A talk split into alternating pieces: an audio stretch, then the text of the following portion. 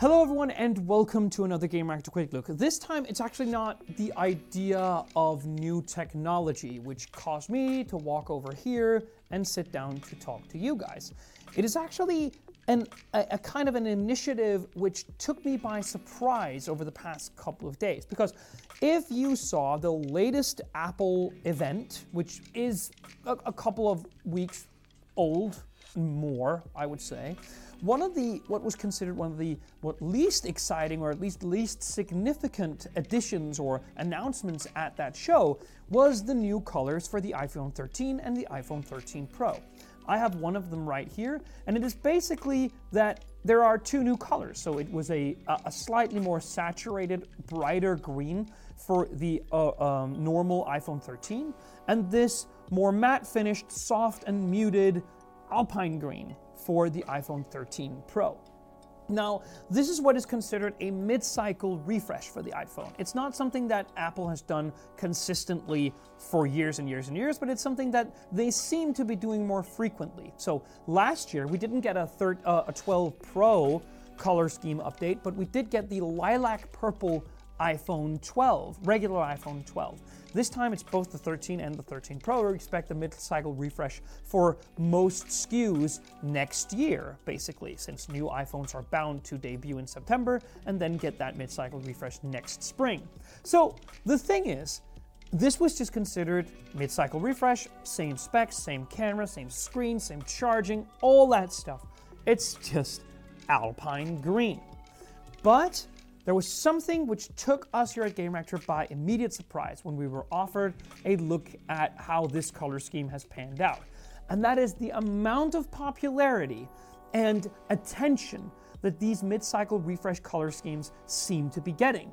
This killed it on Google Discover, and the, our own traffic based metrics showed us that the amount of, well, attention, as I said, on these green colors were incredible like more so than the iPad Air refresh, more so even than a lot of other Apple announcements made, well, the past year or so. So we got our hands on one, and then something else happened to me, which is the reason why I'm sitting down to make this video, which was because I received this, planned to make a short video about the nature of colors on the back of your iPhone and what that means for you as a consumer and you know how you may attach yourself as a particular to a particular color that you've chosen for your phone. Then I walk down, as I do with all the phones that I review and that I have to have in my own pocket for at least a couple of weeks, and I put uh, I got a company which is down the street from here to put some glass on it, like protective glass. So if I drop it, you know, it's going to be protected and it's not going to affect the actual glass of the phone. And he took it. This guy is a guy who handles a lot of flagship phones, puts protective glass on it. He handles mainly iPhones. That's the case here in Denmark. He looked at it and he said, That is the new green iPhone. Yes, it's the it's the you know Alpine Green 13 Pro. Um, I've borrowed it from Apple. I'm going to be sending it back soon. And he said, I've been really waiting to look at one of those phones. It looks absolutely gorgeous. And sure, it's a pretty color. The you could also argue that something like the blue and the, the, the space gray and the, the, other colors that are available through the 13 Pro and the 13 Pro Max are, are striking and nice as well. I mean, these are professional grade, like really high-end premium smartphones. Of course, they look good, but he just looked mesmerized at the screen color and wanted to sort of capture every single um, like ray of light as it bounced across this matte glass back. It, it was actually really inspiring to see because for him, like a really dedicated, seemingly a dedicated Apple fan, this mid-cycle uh, color refresh really meant something to him.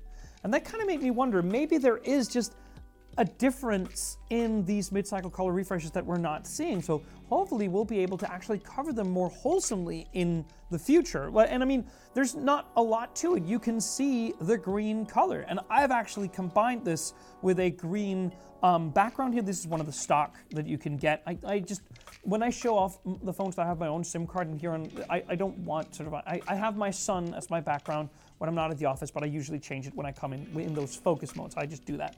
So this green color background here, nice. Green here on the back, and I actually have this. Um, I I case my phone. I know. I actually have this uh, Nudient uh, Slim V2 on it as well, which is also green. So I have just a completely color coordinated phone these days. And so you can see the green here on the camera array fits with the larger green aesthetic throughout. So that is just really, really nice. So I'm going to be looking at it, writing about it in the coming days, and hopefully I will saturate the hunger to learn more and to look more at these uh, mid-cycle refresh colors. So thank you to Apple for sending this to us, and uh, see you on the next one.